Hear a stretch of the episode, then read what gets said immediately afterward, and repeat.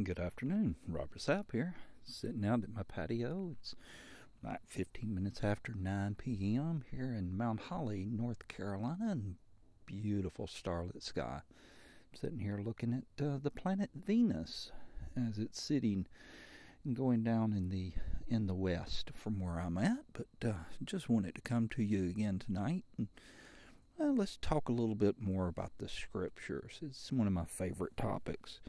And tonight I'd like to go to 2 Kings, mm, chapter 6. I'm starting about verse 8. I'll read several verses and then we'll discuss them. Then the king of Syria warred against Israel, and took counsel with his servants, saying, In such and such a place shall be my camp. And the man of God sent unto the king of Israel, saying, Beware that thou pass not such a place, for thither the Syrians are come down. And the king of Israel sent to the place which the man of God told him, and warned him of, and saved himself there, not once nor twice.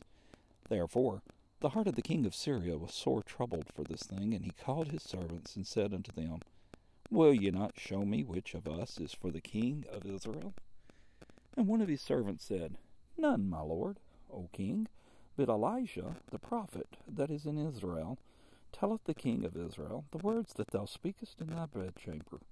And he said, Go and spy where he is, that I may send and fetch him. And it was told him, saying, Behold, he is in Dothan. Therefore sent he thither horses and chariots and a great host, and they came by night and compassed the city about. And when the servant of the man of God was risen early and gone forth, behold, an host compassed the city both with horses and chariots. And his servant said unto him, Alas, my master, how shall we do? And he answered, Fear not, for they that be with us are more than they be with them. And Elisha prayed and said, Lord, I pray thee, open his eyes that he may see. And the Lord opened the eyes of the young man, and he saw, and behold, the mountain was full of horses and chariots of fire round about Elisha. Now we see a clear indication and a clear case here tonight in Second Kings where yeah, if God's for you, who can be against you? No weapon formed against us will will prosper. Now that does not mean that we won't have bad times, that we won't get trouble, that we won't have sickness, that you know, bad people can do bad things to good people. But do we concern ourselves more with the present, the here and the now, or do we concern ourselves more with uh, the time to come? I saw a post on Facebook, and I forget who it was, but it's a friend of mine had put out. That a lot of times we say that you know we're we're uh, humans and we're living in the spirit or we're experiencing spiritual things, but his his comment was we're more spiritual and we're we're experiencing human things. This is just a we're just sojourners. We're just passing through. This is just where we happen to stay until, you know, God calls us home if we're ready to go. But we get so focused sometimes on our problems. We get so focused on the situation that's around us and the circumstances that we forget that God is on our side. And with Him on our side, I mean, hey, come on, guys. He's not lost a war or a battle yet. So why are we concerning ourselves that we'd be in trouble or that the world hates us? It doesn't hate us. It it hates Christ. It hates the one that we represent, and it hates the one that lives inside of us.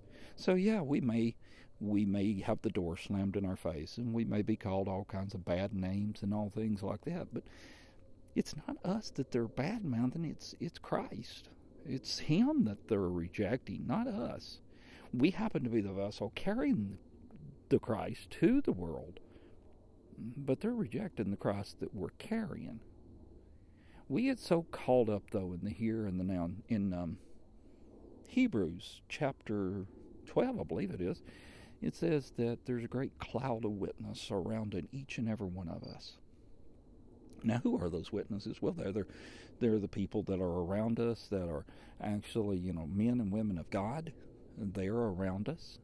They're also the ancestors that was for God and, and their memory and their their uh, touch lingers on and, and it is guiding us and protecting us and, and trying to show us the way. But it's also the angels that are surrounding us. And in this case, in Second Kings, in the city of Dothan, Mm, Elijah was had just gotten up that morning, and he had went out to get himself something to, you know, probably wash his face and his hands, maybe even something to, you know, a glass of water. Of course, they didn't have glasses back then, as we know them today. And he looked out and he saw the enemy. He saw the enemy of God. He saw his enemy. He saw the enemy of Israel surrounding the city. But he went about his morning chores, never paying no attention to him because he also saw what was surrounding them.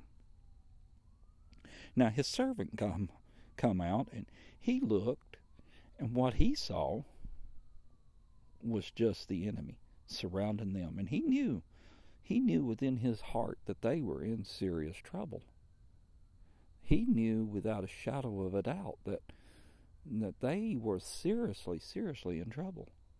And he said, But but alas, my master, what, what shall we do? What are we going to do? What can we do? Where can we run? Where can we hide? And Elisha looked at him and said, Don't worry.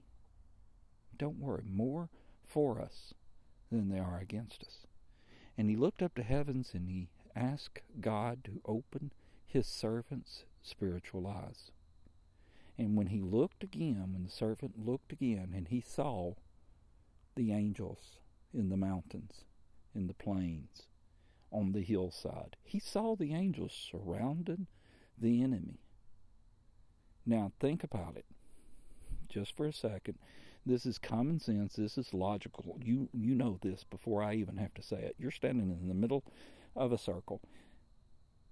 That first circle that you're inside, it's it's big, okay, but it's not to the point where it's huge. But the circle that's outside of that one is even bigger. It's even larger. It's even more magnificent. And that's where we've got to get. We've got to understand that there is more for us than they are against us. There's more to what's going on than what's going against us. So as we we go about our daily walk, we go about our daily business. Yeah, Satan, he would like to do nothing more than to take us out. But he is not allowed to. He is only allowed to do what God has called or letting him do. So as you go about your walk, as you go about your day to day business, don't pay no attention to what Satan's trying to do. Pay attention to what God wants you to do. Look towards the Heavenly Father. Look towards who God has called you to do and what God has called you to do. Each one of us is a calling. Each one of us has got a purpose. Each one of us has got a place. And what we have got to do is we have got to be about the Father's business. What we've got to do is is study and show ourselves approved. What we've got to do is share the gospel. Now, you share the gospel in multiple ways. You share the gospel with your words and you share your gospel with the way you live your life. But let's not be concerning ourselves about the enemy, the barbarians at the gate, if you will. But let's concern ourselves with the angels that's surrounding us, that God has placed here. We all have guardian angels. We all have God looking after us, and the angels are there cheering us on. And we will make it because He promised we would make it if we stay with him. Yeah, the Elisha, he wasn't so concerned. He knew that the enemy had him surrounded, but he knew whose he was, and he knew who he was. And he was fo- more focused on who he was, whose he belonged to. What he was more focused on God than he was anything else. So I encourage you tonight as we get ready for a, another Sunday morning. Some of us will be at a drive-in service, and some of us will be watching it on on TV, and some of us won't even tune it in. Let's not be so concerned with what's going on in the world, but let's be more concerned with getting closer to God. Let's use this time that He's removed all of the distractions. Let's use this time to to come to God and understand what He wants us to do. Because you see, what you're doing may not be what He's called you to do. Again, just thought I'd mention it. It's a kind of a short podcast tonight, but I just thought I'd bring it up. I've been thinking a lot about Elisha and city of Dothan. Yes, he was surrounded. Yes, you may feel surrounded.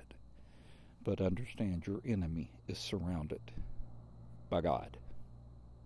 Love y'all. Talk to you later. Bye.